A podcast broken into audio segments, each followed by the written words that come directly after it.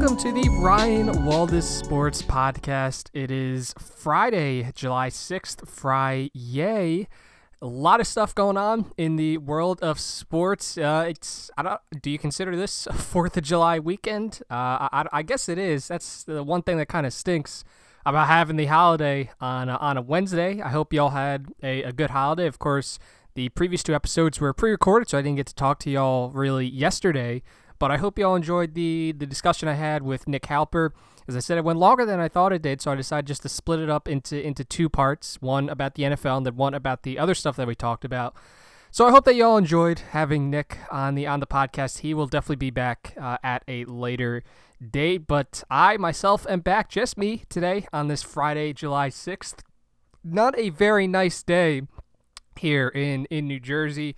Woke up to the sound of heavy rain. It's just been cloudy uh, all day, but always a lot of fun in the world of sports. Gonna talk about several things today. There's a couple things I want to talk about with the with the NBA. One thing I want to talk about the NHL. We're also going to talk a little NFL because there's always time to talk about the NFL, no matter what month it is. And then we're going to finally end the podcast with NASCAR. I always end the podcast with with NASCAR because I know it's kind of a very niche sport. So I know that not everybody enjoys it. So I put it at the end that way in case you don't want to listen to it, you don't have to. And if you do want to hear about it, you want to hear my thoughts, then you know more power to you. I really do appreciate that. Uh, just uh, a couple reminders. You can find this podcast on currently six different services. We're working on getting it on some more, but as of right now, you can find it on Anchor, Google Podcasts, Breaker, Pocket Casts, Radio Public, and Stitcher. You can just go to my anchor page at anchor.fm slash Ryan Waldis Sports Podcast to see all the current services that my podcast is hosted on. You can also visit my newly redesigned website at ryanwaldis.com for any updates on me and connect with me on social media at Ryan Waldis, Facebook, Twitter, Instagram, Snapchat. Would love to connect with you, talk with you about sports or, or whatever, really. Uh, really would love to have some some interaction. But we're finally going to get into the the podcast today, and we're going to start in the NBA. So there were reports that came out yesterday that were really interesting about the the Kawhi Leonard uh, situation. So these were from uh, Michael C. Wright, a very reputable uh, basketball source, and this was it was originally posted on Reddit, and then there was a redditor uh, by the name of Young Taxpayer who who kind of uh, simplified everything down because this was it, it, was reported in podcast form, and so young taxpayer said uh, he he simplified everything in case people for one reason or another were not able to listen to the podcast. Now, if you are able to, I definitely recommend listening to it at at some point, but. Uh, it, there was a lot of stuff that people did did not know uh, about the situation. So, as young tax taxpayer uh, writes out, as I guess you could say he transcribed the podcast, which is which is pretty neat. Um, so there was a point. It, this all really started uh, a few years ago. So they were at the All Star game. Um, this is when the All Star game was in was in New Orleans. Uh, and they Kawhi and his group, of course, his group uh, includes his his uncle Dennis. Um, he he plays a very big part in this, so hold on about that. So his group, they're at the hotel uh, before the game. Um, so the Spurs the Spurs security staff nicely tells them, "All right, yo, we got to get out of here by this time so we can, you know, be on time for the game." Uh, so normally, I think normal people would be like, "All right, yeah, that's cool," uh, but Uncle Dennis um, is it, this isn't it. He says, "Nah, we're not doing that. This is when we're gonna leave." Um, so immediately there's a red flag right there. Uh, so not wanting to upset Kawhi or his camp, they say, "All right, well, we'll leave when you guys want to leave." So naturally, they leave um, when Uncle Dennis said they wanted to go, and then they get stuck in in a lot of traffic a block away from the hotel. Uh, so it got to the point where they had to get Kawhi actually out of the car, put a hood over his head, and he had to walk to the arena from the hotel. Now I don't know the logistics of New Orleans. I don't know how close the hotel was to the arena. I imagine it was close enough since uh, he was able to walk there. But uh, but instead, I think it's funny because uh, according to, to Michael C. Wright, uh, Uncle Dennis thinks the the Spurs are too controlling, which I think is a little weird because as we get more into this report, it, it'll seem like he he definitely has a bit of a control issue. Now, the big thing, uh, especially in relation to the past season, uh, started on August 8th. So the Spurs were nice enough to give Kawhi uh, and his camp complete control of his rehab on August 8th. So uh, from August 8th on, they had nothing to do with the rehab. That was all up to Kawhi and his camp. Now, in hindsight, uh, the organization probably wishes they had not done that because this is really when everything it seems like started going to to complete shit. Uh, the rehab was controlled by Kawhi's own doctors, not the doctors of the team. Uh, and the Spurs had absolutely no say in his rehab process uh, at all, which I think is a little odd um, when it comes to your your best player and uh, a star uh, in the NBA, one of the best players in the NBA. Now, Michael C. Wright points out, uh, makes a good point, which I agree with. He says he thinks the Spurs are too accommodating to Kawhi and his group, which is why all of this happened. Uh, supposedly, uh, Michael C. Wright's theory is this. Uh, he says that Kawhi realized he was a star in the league and wanted to be treated as such. And in the words of Michael C. Wright, Spurs gave him an inch and Kawhi took a mile, which is really weird because the the the cloud around Kawhi his entire time in the in the NBA has been oh this guy's just really humble he's down to earth he doesn't say too much he just lets his his play on the court do the talking he's the, one of the nicest guys you could meet this that and the other and so it seems weird that Kawhi would try to to take advantage uh, of something like this. Now, there's Michael uh, C. Wright believes that uh, the Spurs, if they offer him the supermax, uh, that organization thinks he would re-sign. Uh, the problem, especially after all this has happened, is that the the the people, the higher ups in the Spurs organization they it's not that necessarily that they don't trust Kawhi, it's that they they don't trust the people around Kawhi. And I imagine the number one guy they don't trust is, is Uncle Dennis. And a couple people have used this comparison. I agree with it. It seems like at this point, Uncle Dennis, I almost say he's a worse version of LaVar Ball. So you know how LaVar is always, he's been, you know, very flamboyant, um, after you know his his son Lonzo kind of got into the spotlight, LaVar's been right there. He said some really crazy things. I almost think Uncle Dennis is is worse, and we'll see why in a second. Uh, and the Spurs, and to their point, to this point, I really think that this is they need to do this at some point. They said they want to get Kawhi in a room alone. No, no Uncle Dennis, no one from Kawhi's camp, just Kawhi. And I think this is this is perfect because you you're probably wondering the same as I am why this wackadoodle uh, in in Uncle Dennis. It, it seem it's it seems like he's pushing for things that maybe Kawhi would not want. You know, now it, it, to the other point, you got me wondering as well as I am why Kawhi can't just come out and issue a public statement. If he issued a public statement about anything, then I think this this situation isn't as bad as it currently is.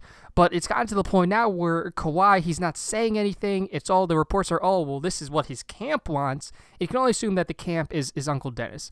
So I, I agree. I, there's I kind of subscribe to the theory that a lot of this stuff that's going on, Kawhi doesn't want. But because Uncle Dennis wants it, and obviously everyone knows the story about Kawhi uh, and his father and how Uncle Dennis kind of came in and he was the father figure. So I I, I kind of subscribe to the notion that because of that, Kawhi respects Uncle Dennis a lot, and so maybe his mind is is a little clouded when it comes to Uncle Dennis, and so he thinks that if Uncle Dennis is saying that it's a good idea, then he's like, okay, fine, whatever, go for it. But I really, really, truly believe, um, and I'd I'd really love to hear the the results about if Kawhi was in a room alone, nobody else alone with the Spurs executives because I I really do feel like Kawhi does not want any of this. Like we're hearing uh, reports about oh the the relationship is irreparable, this that and the other. I find that very hard to believe. I, I feel like you know it's Kawhi. Um, it's I don't know. It just seems a little odd based on what Kawhi has been the the previous years before this past season occurred. Another thing relating to this, apparently the Spurs were get a call from Uncle Dennis. Once again, uh, love Uncle Dennis. Uh, he apparently he would say that oh Kawhi wants this and that, but because Kawhi never said anything, uh, the Spurs never knew if it was really Kawhi's wishes uh, or Uncle Dennis's wishes. Uh, another thing that Michael C. Wright said: the Spurs don't believe that his uncle has his best interest at heart. And but once again, as I said, but he but know that his uncle means a lot to him, and I think that's why maybe his mind is is getting a little clouded. Uh, now there was obviously reports throughout the season that Kawhi's teammates were kind of getting a little frustrated to the point where uh, there was that report, I guess, a week or so ago, where it, it was like, oh, well, the tipping point was when Tony Parker said, well, my quad injury was a thousand times worse. And out of context, that sounded really bad. If you actually looked at the quote in context, it was fine. But apparently, that was the tipping point. And uh, according to, to Wright, the reason Kawhi's teammates were frustrated and called a team meeting was because Kawhi's group, so they kept throwing out all these different return dates throughout the season, and obviously that day would come and Kawhi's still not playing. And then the next day would come and he's still not playing. And they throw out another return day, he, you know, he, and he's still not playing. So that's why they kind of got a little frustrated. Uh, and then there was something really interesting that I didn't know. So Kawhi told the organization he would be back for a game on March 19th. This was against the Pelicans. Uh, it was also picture day, which obviously is a pretty big day. So he showed up for the pictures. He took the pictures, and, and as soon as they started the pregame shoot around, he left. Uh, the night after the game, that's when they had uh, the team meeting. Um, and that was two days later. That's when Kawhi uh, left San Antonio completely. That's when he went up to New York to, to see that doctor, and that's when he never came back to the to the team. Um, and of course, the there was the report where the Spurs sent people out to try to talk to Kawhi, and Kawhi hid from them because he he didn't want to to to talk to them. Uh, so apparently there was that trade request uh, in June. So this this is really important. So Wright talked to multiple people in the organization who were confident they could get Pop to sit down with Kawhi and iron everything out. Uh, unfortunately uh, and sadly, the death of Popovich's wife complicated things, and it took a while for him to get the meeting with Kawhi. Now, surprisingly, Kawhi didn't want to meet with Popovich and did everything he would to avoid the meeting, and that's when that that request report came out, which I think is a little. It it just doesn't seem like Kawhi. Uh, Wright says people think he's he's exaggerating about Uncle Dennis being right. Uh, is exaggerating about Uncle Dennis. I really don't think that's that's the case. It seems like Uncle Dennis, and obviously, I do I know Uncle Dennis? No. Do I know Kawhi personally? No it, it just seems like based on what we knew about Kawhi before this season, it, it I don't know. It seems like Uncle Dennis is is has a really negative aspect. Uh, is a really negative aspect in in in Kawhi's life. And then there was a report. Um, also, this was also something that someone on Reddit uh, drew up. Drew up. Uh, this was from the Reddit user Pizza Crave. I could really go for some pizza right now, to be honest with you. It's said Kawhi's agency, Impact Sports. So Uncle Dennis uh, and his mom, uh, Kawhi's mom, were on their payroll for five years without the knowledge of Kawhi's original agent. I believe his agent was yeah, his agent was Brian Elfus. Uh, that agent has since been removed from the agency, and he's suing the agency for for withholding his commission.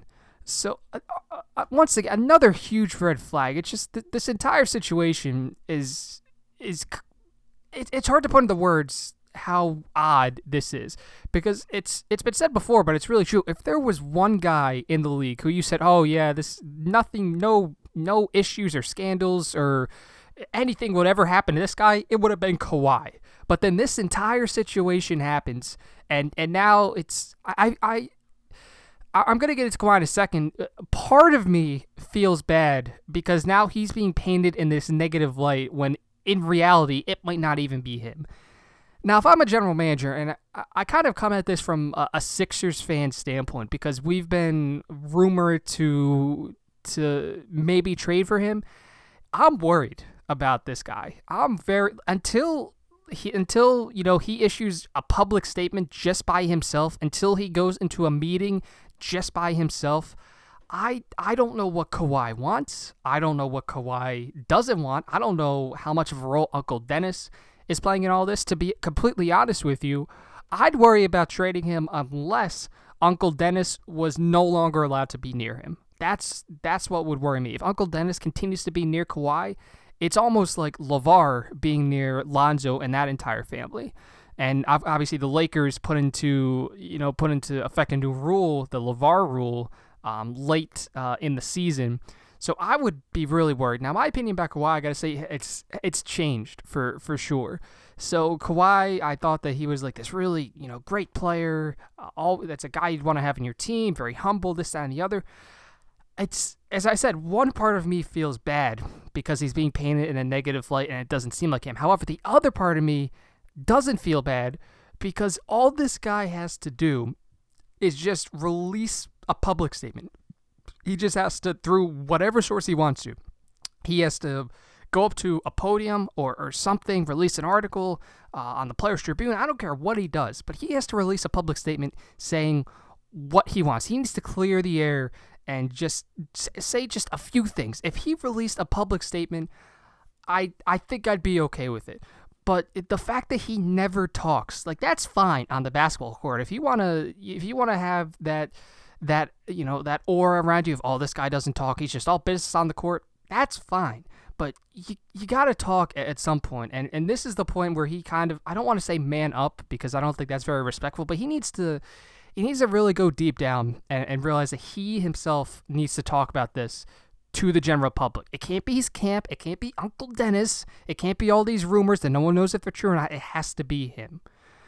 So the Kawhi situation is right now. Uh, I, I think the best word to describe it would be clusterfuck.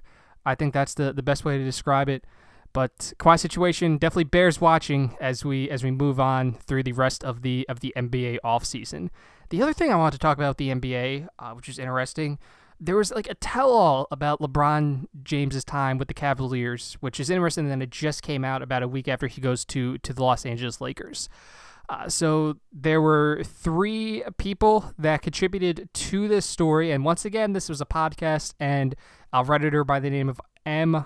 Really R I L L Y uh, transcribed it, which is fantastic. Uh, it's what's allowing me to do this.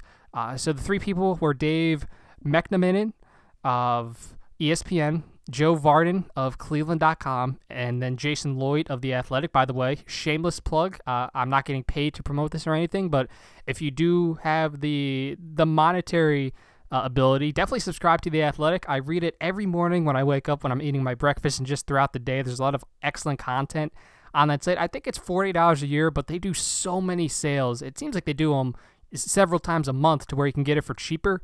So if you don't have the Athletic yet, definitely check it out. Uh, it's uh, it's been one of my favorite investments so far since I since I've had it. But uh, so there were notes from this podcast, as I said, they were transcribed by the redditor that I mentioned earlier.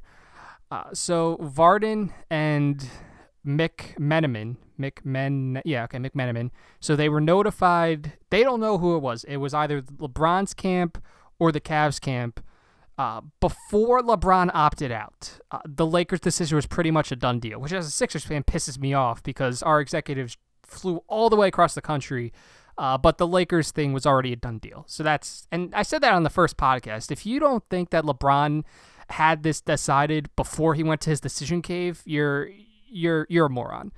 Um, so immediately after the 2016 championship, someone important uh, in LeBron's camp told Vardon that LeBron's next plan was to go to the Lakers to play with his friends, which is what I said. Because LeBron, despite how he's portrayed, he's a very smart guy. He doesn't just make these decisions on a whim. He, I, I said this on Twitter. He's had this decided for a long time, and clearly, it's I was right because it's immediately this isn't even after the last finals. This is after the 2016 championship. So before the Warriors beat them again, this was 2 years ago. LeBron said that the plan was to go to the Lakers.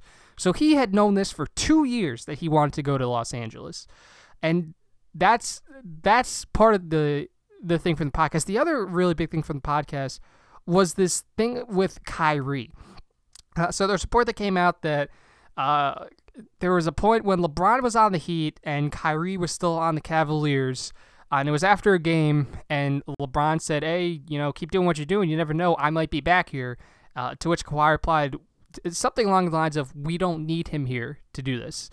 um, which is interesting because the Cavaliers don't win that championship without LeBron there, no matter what. But uh, Kyrie supposedly he did not have strong relationships within the Cavs organization. Now, this was even before LeBron got there. After it, it just went completely to shit. But before LeBron got there, he still didn't have any strong relationships within the organization. Um, he didn't like Mike Brown because Larry Hughes, um, who was a client of Kyrie's agent, he already had a bad relationship with, with Mike Brown. There was also serious debate, which I think is really interesting, within the Cavs to choose Dion Waiters over Kyrie at, at some point uh, which uh, you look at that initially like, really? Uh, you, you have to decide that, but you kind of understand it from from a standpoint. I don't think Waiters has ever gotten a chance to truly prove himself in this league. He, you know, he's been you know, whether it's a bad situation or the injuries he suffered.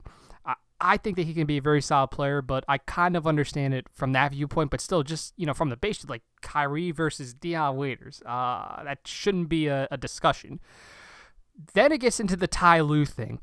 Uh, so Kyrie um, apparently did not like Lue very much, which I guess isn't too surprising. And this this kind of escalated after Ty Lue uh, released a statement saying that the players need to put their brands aside. Uh, and what that meant was that guys like Kyrie, uh, they had to stop worrying about their endorsements and just trust LeBron to to lead the team. And now, what was interesting was that Ty Lue uh, said to McMenamin that Kyrie treated him like a stranger since day one and that it's impossible to break through to him. Now, I don't know uh, about you, but it, if I get a new head coach in, I'm not going to treat him like a stranger because, like it or not, this is the guy that's going to be giving me the orders, and this is the guy that I have to have a good working relationship with, at least early on. I'm not treating him like a stranger, and it's I'm going to communicate with the guy whether I like it or not. So I don't know. That, that paints Kyrie in kind of a negative light to me. Uh, the one thing, uh, Kyrie did not appreciate LeBron questions directed at him. Uh, I kind of agree with that. I imagine that if you're LeBron's teammate, that would kind of get annoying at some point. So I kind of uh, I agree with that. I would be upset uh, about that too. Uh, Lloyd, Jason Lloyd, apparently approached LeBron at the start of the 2017 season and said, "You and Kyrie hid the poor status of the relationship very well the past few years." Uh, and LeBron agreed. Now, that wasn't the exact quote. Well, yeah, so that wasn't the exact quote. Lloyd could not reveal what LeBron uh, said. He, LeBron didn't just say, yeah, I agree. But you, you figure Kyrie's tensions go back a while, so the fact that they hit it for that long, that's, that's pretty impressive. Um, a big reason why Kyrie wanted out of Cleveland last year, uh, according to the according to the podcast in this transcription, uh, he felt the team was built to support LeBron's strengths, and if LeBron left, Kyrie would only be left with those parts that benefited LeBron's game. Kyrie also told the front office he would opt for surgery if they didn't trade him last year. Now, that second part of that statement we knew, but the first part of that statement is interesting, and I kind of I agree with Kyrie to to that point because I think he had to have known that LeBron was going to leave, especially since LeBron had kind of considered this all the way going back to 2016, the summer of 2016. So I I think that Kawhi, I don't want to say he had the longest view in the room, but he kind of knew that this team, the way it was built right now, was built for LeBron to succeed. And I think that everyone would agree that if Kyrie was still in Cleveland, are they a playoff team, especially in the East? Yeah. They do they get a 3 or a 4 seed? No. And the way LeBron built that team, it was so they could. It was the best way for LeBron to to make the finals. Would Kyrie make the finals with the team the way it was built? No. And that's not to say that Kyrie isn't a good player, but he has a point to where it was built to LeBron's strengths and and not his. Um, the flat Earth thing, uh, which I thought was shocking, it really bothered Kyrie. Uh, he said he didn't like it. He was receiving attention now instead of about more serious topics, political and social like LeBron. Um, so that's that's a little odd that the drama would bother Kyrie since not only did he just put that out there once, he always doubled down on it and said, "Oh no, I'm serious." Uh, and then we uh, something that was shocking. So he, Kyrie did not talk to any of his teammates between last year's Indiana and Toronto series, not even during practice. So imagine that one of your star players just comes in he doesn't give you a head nod, a wave. He doesn't say hello. He doesn't talk to you. He doesn't say anything during practice. He's not saying anything. um, between those series, those two series, the Indiana Toronto series. And that kind of rubs me the wrong way. So I said I kind of agree with Kawhi with a couple of these things, or Kawhi, Kyrie uh, with a couple of these things. That's where I don't agree with him. That's that's kind of being petty at, at that point. Now I want we're going back to LeBron now. Uh, the this was I don't know if this was a direct quote, but the reporter said that the most dejected they'd ever seen LeBron was after the the Game Six Finals in in 2015. Now apparently, according to these guys, he sat at his locker for about an hour with just a towel hanging over his head. The second most dejected was this year after Game One. He kind of because you have to remember at this point, so they had just won two game sevens to get to this situation. He hit two buzzer beaters. He beat higher seeds since the Cavs were a four seed. Uh, he beat obviously the Celtics and he beat the Raptors in back to back rounds. He, with a new team around him, now granted, this was the team that he wanted. Uh, he didn't have Kyrie. He scored 51 against the Warriors, the reporters said that that was the second most ejected he had ever been, and at that point, all the air went out of him. Now, there was the report that he had the hand injury over the final three games because he hit a whiteboard. He didn't just hit it once, apparently, he hit it several times.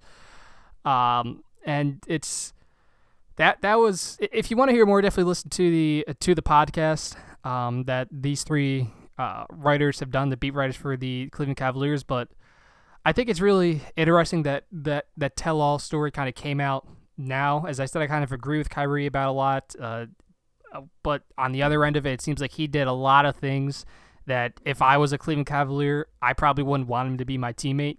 And so I don't know. Uh, it seems like he's doing fine in, in, Boston, although now it seems like he wants to test free agency, and there's rumors that he wants to go to the Knicks or something. I don't know why he would want to do that. Uh, especially you have arguably the best coach, and if not the best, then definitely one of the best uh, in the NBA. Brad Stevens, you have so much young talent on that team. It just it boggles my mind why you'd want to go to the Knicks uh, and not play with the talent that you have.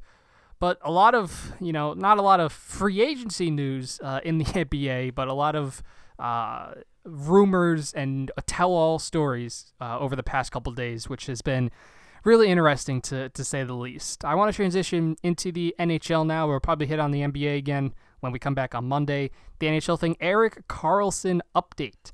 So it w- there was late last night, uh, TSN Simmer, um, the guy who works at uh, TSN 1200 up in Canada, he said, uh, and I quote on Twitter, my NHL sources tell me a Karlsson deal to Tampa is done pending a call with the league office. Um, so uh, at that point, everyone was like, "Whoa, Tampa actually really did it." Uh, and to to that point, uh, it seemed like about 15 to 30 minutes later, there were reports coming out. I know Friedman was one of the guys that said it. He said, I'm getting denials about a trade. We just have to wait and see what happens. Then it got to the point where, oh, yeah, there was never any trade agreed to, uh, which is odd because Simmer uh, is usually very reliable uh, about stuff like this. And it, is he wrong? You know, maybe he's not wrong because you get into it. There was rumors all throughout the day. So Don Brennan the Ottawa Sun said that he has a source who quote has a great batting average. Says he feels very comfortable that with that source that tells him Karlsson will be traded to the Tampa Bay Lightning. Now it didn't say today, but it said that he's very comfortable um, reporting the rumor that Karlsson will be traded to Tampa Bay. Darren Dreger said Tampa Bay and Ottawa continue to work on Erik Karlsson trade. And that's why I said on the podcast a few days ago, Tampa's probably up there uh, as the favorite team at, at, this point. So Tampa Bay and Ottawa to work. Now they're probably going to need to do a three-team trade, as Dreger reports. He said that the Rangers may be involved as Lightning need cap room. Uh, the Rangers are one of the one of the teams um, that I've seen um, perhaps get involved as as one of these third teams in a trade to kind of like help with the salaries. The other theory I've seen that I agree with is that the this one of the teams in the Central Division might get involved, and you wonder, well, why would that happen? Uh, the reason for that is that the Dallas Stars are in the in the Central Division. They're also pushing hard for for Erik Karlsson, uh, but at this point they're not biting. Ottawa wants their top prospect. They're not biting. So if you're in the Central, you don't know if you want to buy that bluff or not, but if you're in the Central, you definitely want to help out with a trade to prevent Erik Karlsson from going to one of the teams in your division in the Dallas Stars. Now, it's the Central's already stacked. The last thing one of those teams needs is Karlsson going to the Stars and making that team even better than it already is. So if you're in the Central, you're definitely trying to help out. Uh, if you're maybe a Canadian team, you're trying to help out because you kind of want to spite the Toronto Maple Leafs after they just got Tavares. You're trying to help the Tampa Bay Lightning help them out. Um, and the Rangers, uh, obviously, they're not in the same division as Tampa Bay. Nobody in the Metro is. So, you know, they could definitely help out as well if they needed to. But there's definitely going to be a third uh, team involved in this trade. I don't know when it's going to happen. Uh, as a Flyers fan, I'm kind of hoping that they're pushing hard for for Karlsson. I, I'm not gonna lie, when I saw that the the initial report that oh yeah he'd been traded, my heart kind of dropped a little bit. But uh, the fact that it's not done yet leads me to believe that they still have just a little glimmer of a chance. And some people have said that oh well I don't want to mortgage the future and give this guy money. He's gonna you know we just got out of cap hell. I don't want to get back into it again that's all well and good, but Karlsson, um, at his best, is the best defenseman in the in the National Hockey League. So I'm more than fine because we have a very deep prospect pool at this point. I'm very fine trading several of them and picks to, to try to get Erik Karlsson into Philadelphia. Um, that would be great, especially since John Tavares kind of spited us uh, and did not give us a meeting, which Hextall requested. I'd be very fine getting Erik Karlsson. I know some people said they don't want to do that, but I am 100% for it. Uh, if that happens, I'd be happy. Uh, if it doesn't happen, I'm not going to be upset. Obviously, uh, it's especially in a trade, you can't control, you know, what the opposing front office wants to do. But I definitely want them to to push for it. But Tampa Bay seems to be the team right now. Uh, if they're not Cup favorites already, of course they just had a 113 point season uh, last year. If if they uh, and of course they did not make the Stanley Cup Finals, but if they're not the favorites now, they definitely would far and away maybe not be the favorites only be the favorites in the Eastern Conference, but be the favorites in the entire league. It's very hard to think of a, a team that's going to compete with the top six that includes guys like Stamkos, Kucherov, Killorn, Palat, guys like that, Point, Johnson. You have JT Miller, Cirelli, and Gourde uh, on your third line, and then your fourth line of Conacher, Paquette, and Andorov. And then you you add Karlsson to a defense that, keep in mind, this defense, it already has – uh, Ryan McDonagh and Victor Hedman. I imagine that they would have to trade Sergachev in this deal, so I'm not going to say that they have Sergachev. But right now, you figure they have Sergachev, Coburn, Stralman, McDonough, Girardi, and Hedman. You add Karlsson into that mix. That's the best defense, uh, the best defense score, you know, in in hockey. And then you back that up with one of the best goalies in hockey, uh, who the guy who's going to be 24 very soon, Andrei Vasilevskiy, their first round pick in 2012 that's that's the fav- that's the favorite to win the cup. I don't care what anyone says. That's that's the favorite to, to win the cup in the NHL.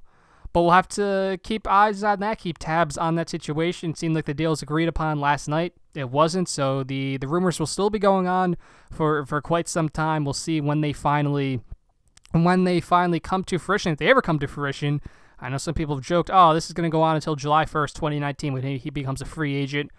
We'll have to wait and see, but right now, Erik Karlsson's still a member of the Ottawa Senators. Moving now to the National Football League. Always time to talk about the National Football League. Uh, even in July, uh, the playoff odds for at least OddsShark were released yesterday. Um, all the 32 teams uh, had their odds released. So we're gonna do this uh, three different ways. I want to talk about the top five. I want to talk about the bottom five, and then I want to talk about some of my more intriguing odds. So the top five was New England. They were at uh, minus 1500. Pittsburgh was second at minus 550. Philadelphia and Minnesota were tied for the third best odds to make the playoffs at minus 260. And then the Rams um, finished up the top five at uh, minus 170. I think that that's definitely fair. You figure the Patriots. Some people wonder why their odds are that much. It's it's definitely fair. You look at their division. You have the Buffalo Bills, who their quarterback situation is between rookie Josh Allen and AJ McCarron. So it's the Dolphins. They're they're not going to do anything. The Jets. They're kind of building towards that, but they're not going to prevent the Patriots. The Patriots. The Patriots could probably win nine games this year, and they would win that division. Um, and I'm not going to say they're going to win nine games. I'd say they'd win, you know, somewhere in the double. I'd say at least eleven. But the Patriots could win nine games this year and win that division, no doubt about it. So the fact that their odds are that high, that much higher than the second place team in Pittsburgh, uh, not too surprising. You look at Pittsburgh. I think the only team they have to compete with in that division um, right now is is Cleveland. I'm not sold on Baltimore with Joe Flacco. Now, if Lamar Jackson takes over, I'd be kind of uh, I would maybe take Baltimore. Um, but with Joe Flacco under the helm, I'm not worried about them whatsoever. Uh, you figure they the Steelers they have Baltimore, Cincinnati, Cleveland. I think Cleveland is going to be an interesting team, so I'm going to get into that in a second. But I think Cleveland's an interesting team this year. Philadelphia, uh, as an Eagles fan, I'm not too surprised that they are tied for for third. Uh, you look at their division right now with Dallas, the Giants, and the Redskins. Everyone keeps saying, "Oh, watch out for the Giants. They could be this sneaky playoff team." It's I have trouble buying that. I know that they improved the offensive line. I know they bring in Saquon Barkley. It's just I have trouble believing that they're gonna make that jump. I know people are saying, "Oh, worst to first. It's just I don't I, I don't see it. I don't think Dallas is going to do much this year, especially if they don't have any wide receivers. You have to hope that Dak Prescott goes back to what he did a couple of years ago. I know they have Zeke, but it's you know that's that's that's about it. They have the offensive line, they have Zeke, but you know that's fine. The Redskins, they're you know they're they're semi intriguing, but it's just they're not that impressive to to me uh, at least. So I the Eagles they they should be able to take that division, um, which is why their odds are the way they are. Minnesota at minus 260 is kind of interesting that they're probably going to have to compete with the Packers, especially with a healthy Aaron Rodgers back. But I think that the Vikings would probably, if they don't win the division, they would still definitely be one of the top two wildcard teams in the in the NFC. So I can see why their odds are like that. And then the Rams at 170. Uh, the NFC West is kind of, I don't want to say it's a joke, but it's it's very it's very weak. Um, you have the 49ers who have apparently a top 10 quarterback in Jimmy Garoppolo. We're going to have to wait to see how he plays. Um, but you have the 49ers out there with Kyle Shanahan leading the way. You have the Seahawks, who I think are really going to drop off this year. Uh, I love Russell Wilson. Uh, as I told Nick on the podcast a couple days ago, he is a top five quarterback. Um, I will defend that until the day I die, but he just has nothing around him, um, which is unfortunate. So I really feel like the Seahawks are definitely going to drop off this year. And the Cardinals, uh, they they have their quarterback of the future. They have Bradford. Um, they have Rosen. Um, but that's you know it's they it's interesting. I'm going to get into it in a second, but uh, apparently Arizona people are not very high on them, and it's it's when we get into the the bottom five discussion. So Buffalo uh, is what 28. I think 27 or 28. I don't know. So there were two teams tied at 450. That was the uh, the threshold of the bottom five. Buffalo was at plus 450 and Chicago is at plus 450. Uh, I don't think Chicago's going to make the playoffs. I think that they do take a step forward this year, uh, especially with Nagy and especially with Trubisky now um, in his in his second year. I think they take a step forward. Do I think they make the playoffs? No, um, but especially in that division, you know, hell no. But uh, I think that they're on the right track. Um, they're rebuilding well. Uh, and I think that in the future they will definitely be a playoff team again. Buffalo plus 450, they're not make the playoffs no matter what. I'd be surprised if they win more than five games. And I'm, I'm going to do a big NFL preview. So I'm just saying what I feel like at this point. Could this change between now and the time I do my NFL preview? Yeah. But at this point in time, I, I find it hard to believe that the Bills are going to win more than five games this year. I know they went nine and seven last year, made the playoffs. There, there was that huge feel good story. But I don't think it's going to happen. Uh, again, it definitely won't happen again, especially since Tyrod's not there. Um, if they win more than five games, I'd be shocked. Cleveland is at plus 600 now. I'm going to get into them in a second. Miami is at plus 600, and the Jets are at plus 600. So the other two AFC East teams, uh, it's it's weird to me that they have worse odds than the Bills. Uh, to be honest, I think that at least one of those two teams is going to be better than the Bills, if not both of them. Uh, especially with Miami, they're getting Tannehill back, and the Jets they they have a solid quarterback situation. They have McCown, they have Teddy Bridgewater, they have Sam Darnold waiting in the wings. I think Darnold will definitely um, do better sitting on the bench this year. I feel like that would be the best thing for him. But as of right now, the Jets and the Dolphins and Cleveland all plus 600. And then the team with the worst odds is the is the Arizona Cardinals. They are at plus 800. Um, they have the worst odds per OddsShark in the I- entire NFL uh, which is a little odd to me, um, just because you, you look at the team. I don't know if I'd say they have the the worst odds. I guess you can kind of figure they're in a tough NFC, so I, I kind of do see it, but the team isn't awful. It's not great, but it's not awful, right? So you have Bradford and Rosen uh, at your quarterback position. That's that's a good combination. Is it Carson Palmer? No, I think it's a shame because people kind of underrated Carson Palmer. The injury really screwed him, but when he was on with the Cardinals, he was one of the best quarterbacks in all of football. But you have Bradford and Rosen uh, and Glennon too, but hope that Glennon doesn't see the field. There in your quarterback room, you obviously have David Johnson coming back from injury. That'll help. You still have Larry Fitzgerald, who, even at close to 35 years of age, is still getting it done. J.J. Nelson. You have Christian Kirk, who they drafted in the second round this year. They get Brice Butler as a free agent. Uh, they also get Greg Little uh, as a free agent. He's probably not going to do uh, all that much. You have Chad Williams as your third round pick from a season ago. So the the receiver the receiver room's kind of uh, it's I'd say it's semi intriguing. If if nothing else, your tight ends you have Jermaine Gresham uh, and Ricky Seals Jones. The offensive line is definitely the uh, the big issue on on that line. You bring in Justin Pugh, you bring in Andre Smith, so at least forty percent of your offensive line is different. You have DJ Humphries, who was a first round pick in 2015. You also have two other guys who were acquired in free agency in 2015, AQ Shipley and Mike Iupati. So the offensive line, I think it's improved from a season ago. I just need to see how much uh, it's improved. The the defense, of course, you have Nkemdiche, who was their first round pick in 2016, towards the end of that first round. Chandler Jones, who they acquired um, from New England a couple years ago, he's obviously one of your one of your big guys on defense, along with the Haason Reddick, who came from Temple in the first round a season ago.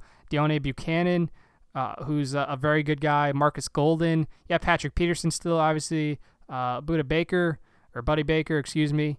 Uh, that was their second round pick from Washington. He was, you know, really good uh, a season ago. You still have Antoine Bethea. Um, and then you still have Phil Dawson and Andy Lee. So I don't know. I, I don't know if I would get their odds at plus 800. Would I place money on that team? Eh, probably not. No, not at this point. But it's I don't know. I feel like plus 800. It's just it's a little too hot. I, I know the, the the old homage of oh well Vegas knows they definitely know more than we do, but I I, I don't know. I, I don't know if I would put them at, at plus 800. That just seems a little too low for me. I, I think that they have a better chance than than a plus 800. But I want to get into the intriguing odds discussion um, for for just uh, a little bit here. Um, we look the team with the most intriguing odds to me is Cleveland at plus 600. I really feel like Cleveland is going to surprise a lot of people this year. And obviously, they just went 0 16 last year, so anything is going to be an improvement. I really feel like they're going to surprise a lot of people this year. And I really think it's going to be because of that quarterback room. So you have Tyrod Taylor and Baker Mayfield.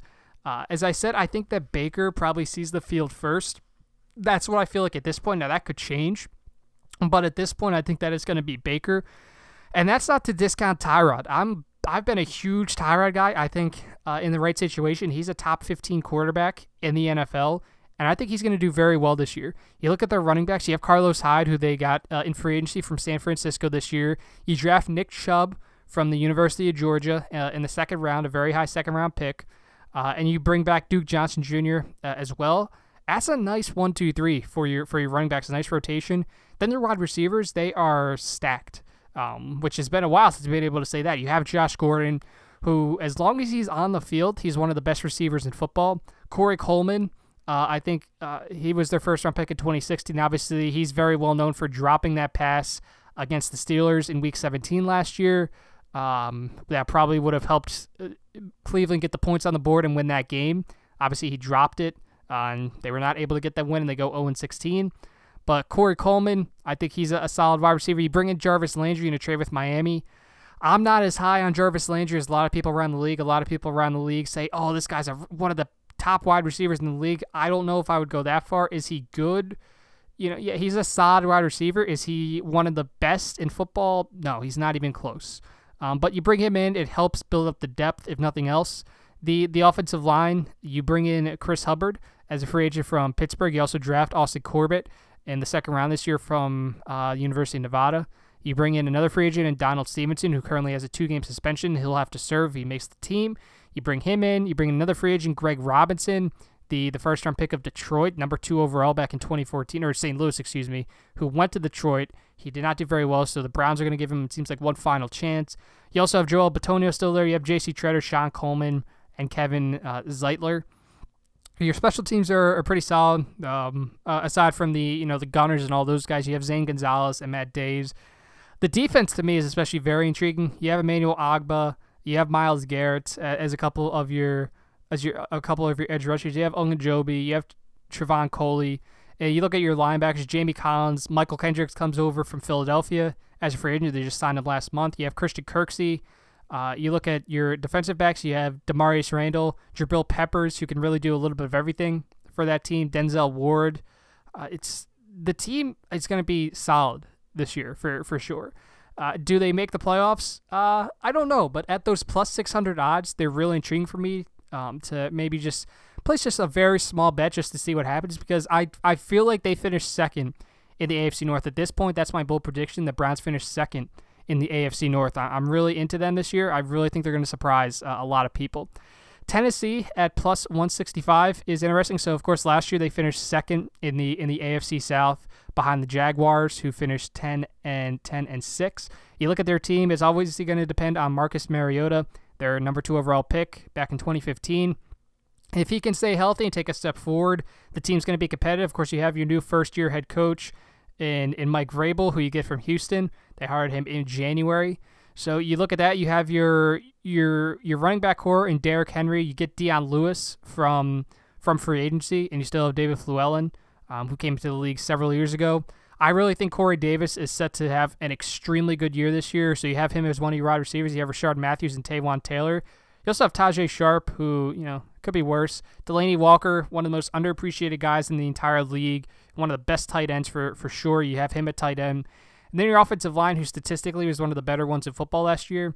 You have Taylor Lewan um, coming back. Jack Conklin, he's currently questionable for week one because of his knee. Uh, that was their first round pick in 2016. You have Josh Kline, Ben Jones, and Quinton Spain uh, as well. You look at the defense, you have guys like a Bennie Logan, who they signed from free agency this year, uh, originally with the Eagles, went to Kansas City, now he's with the, uh, Titans. You have Jurrell Casey, uh, Wesley Woodyard, uh, Rashaan Evans was their first round pick from Alabama. They drafted him number 22 overall. You sell Brian Orakpo.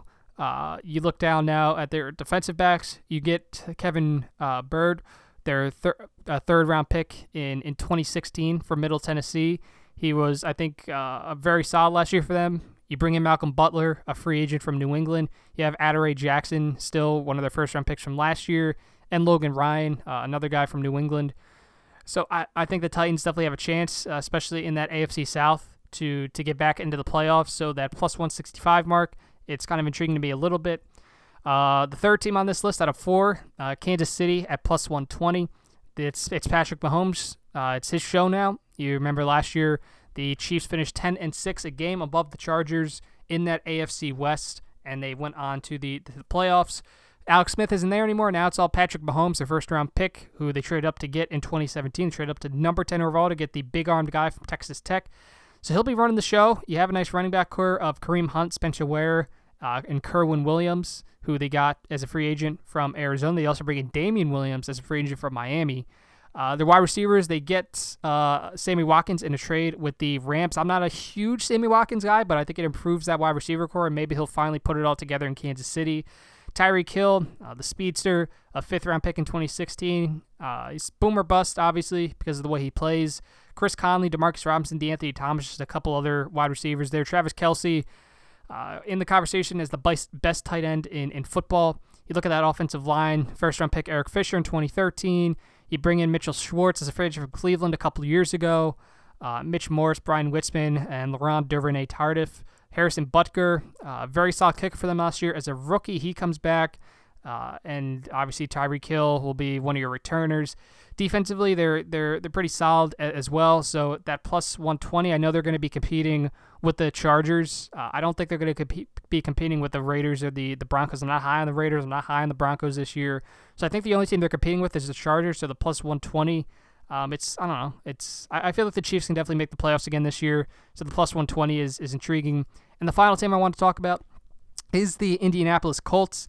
They are at plus 325. They finished 4 and 12 last year. Obviously, Andrew Luck does not play at all, but I feel like if he's healthy, this team they have a shot if nothing else. He's one of the few quarterbacks in the league where if you tell me he's going to be my starting quarterback, I think that team wins at least 9 games.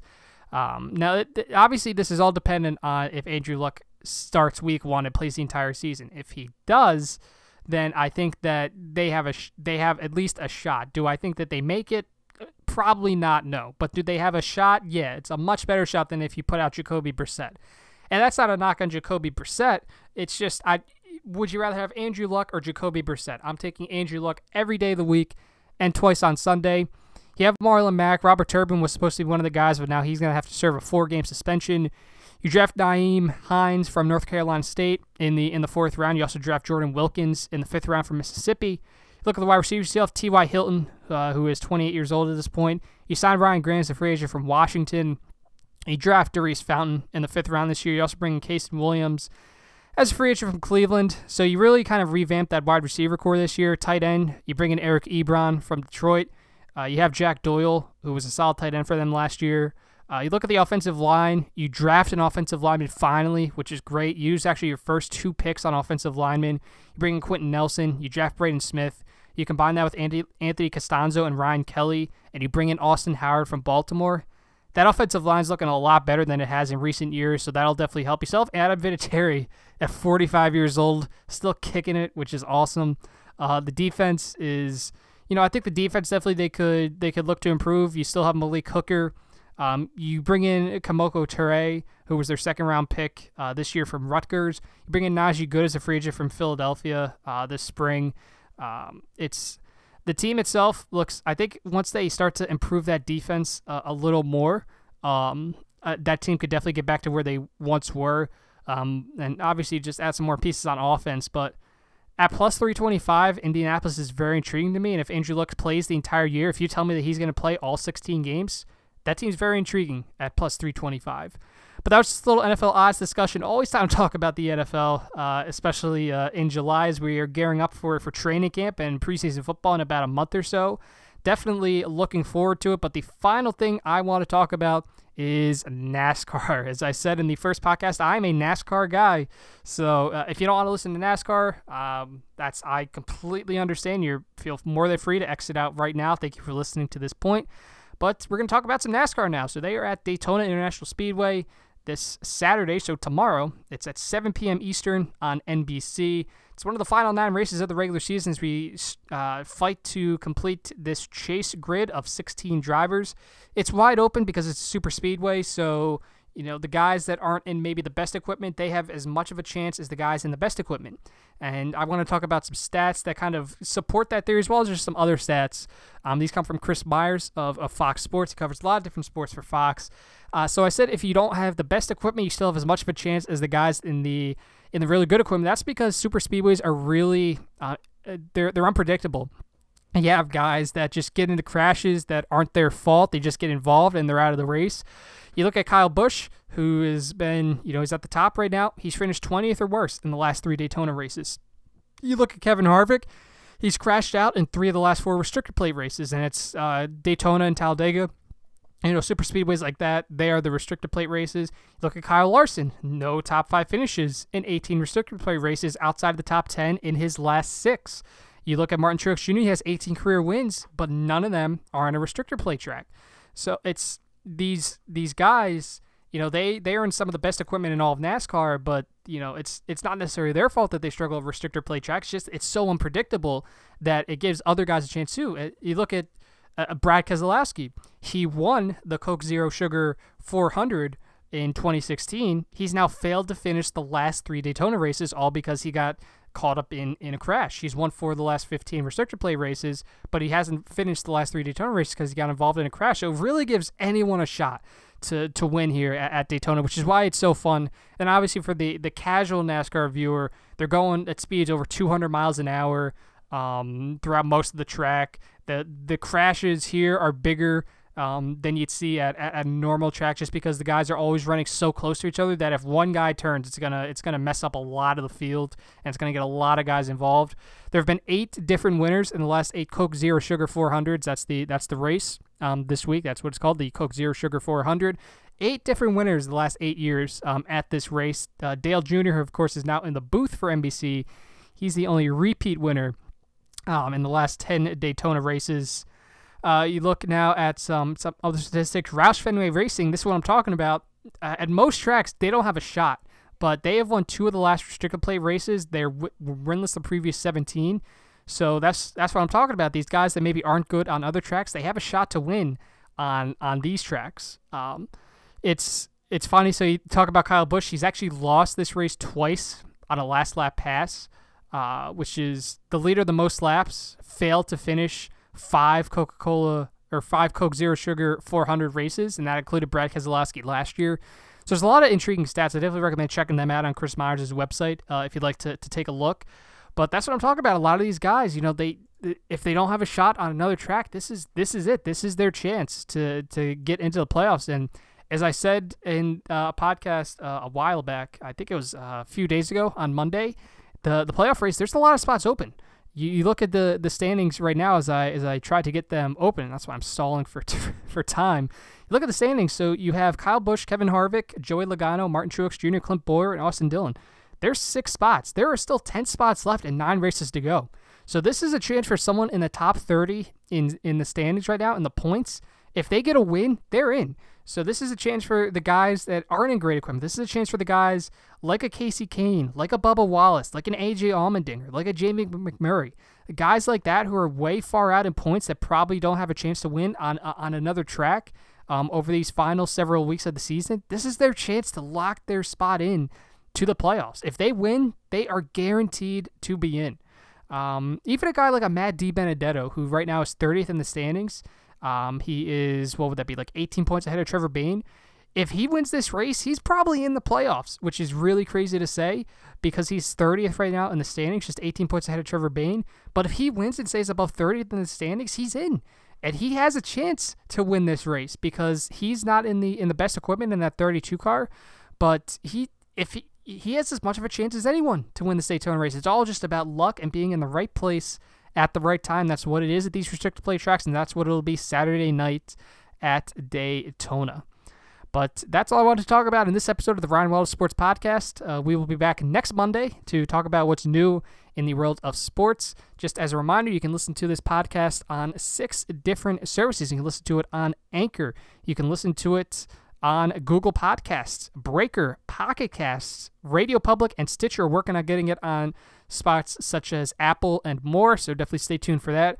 Go to my anchor page at anchor.fm slash Ryan Waldis Sports Podcast to see all the services that my podcast is available on. You can also go to my website at ryanwaldis.com to see the latest blog posts that I do, um, not just necessarily about sports, uh, about anything really that comes to mind. You can keep up to date with my podcast. In the future, you can see my audio and video reels. You can learn a little bit about me if you were so inclined. Uh, and just connect with me on social media if you are so inclined. You know, Twitter, Facebook, Instagram, Snapchat, whatever. It's just my name at Ryan Wallace. So definitely check it out. I'd love to connect and talk with you guys about uh, whatever sports or whatever. Really, so I want to thank you for listening to the fifth episode of the Ryan Wallace Sports Podcast. We are through the first full week of this podcast. I've had a lot of fun. I hope you guys are enjoying it too. And I'll catch you guys again next week. Thanks for listening. Enjoy your weekend.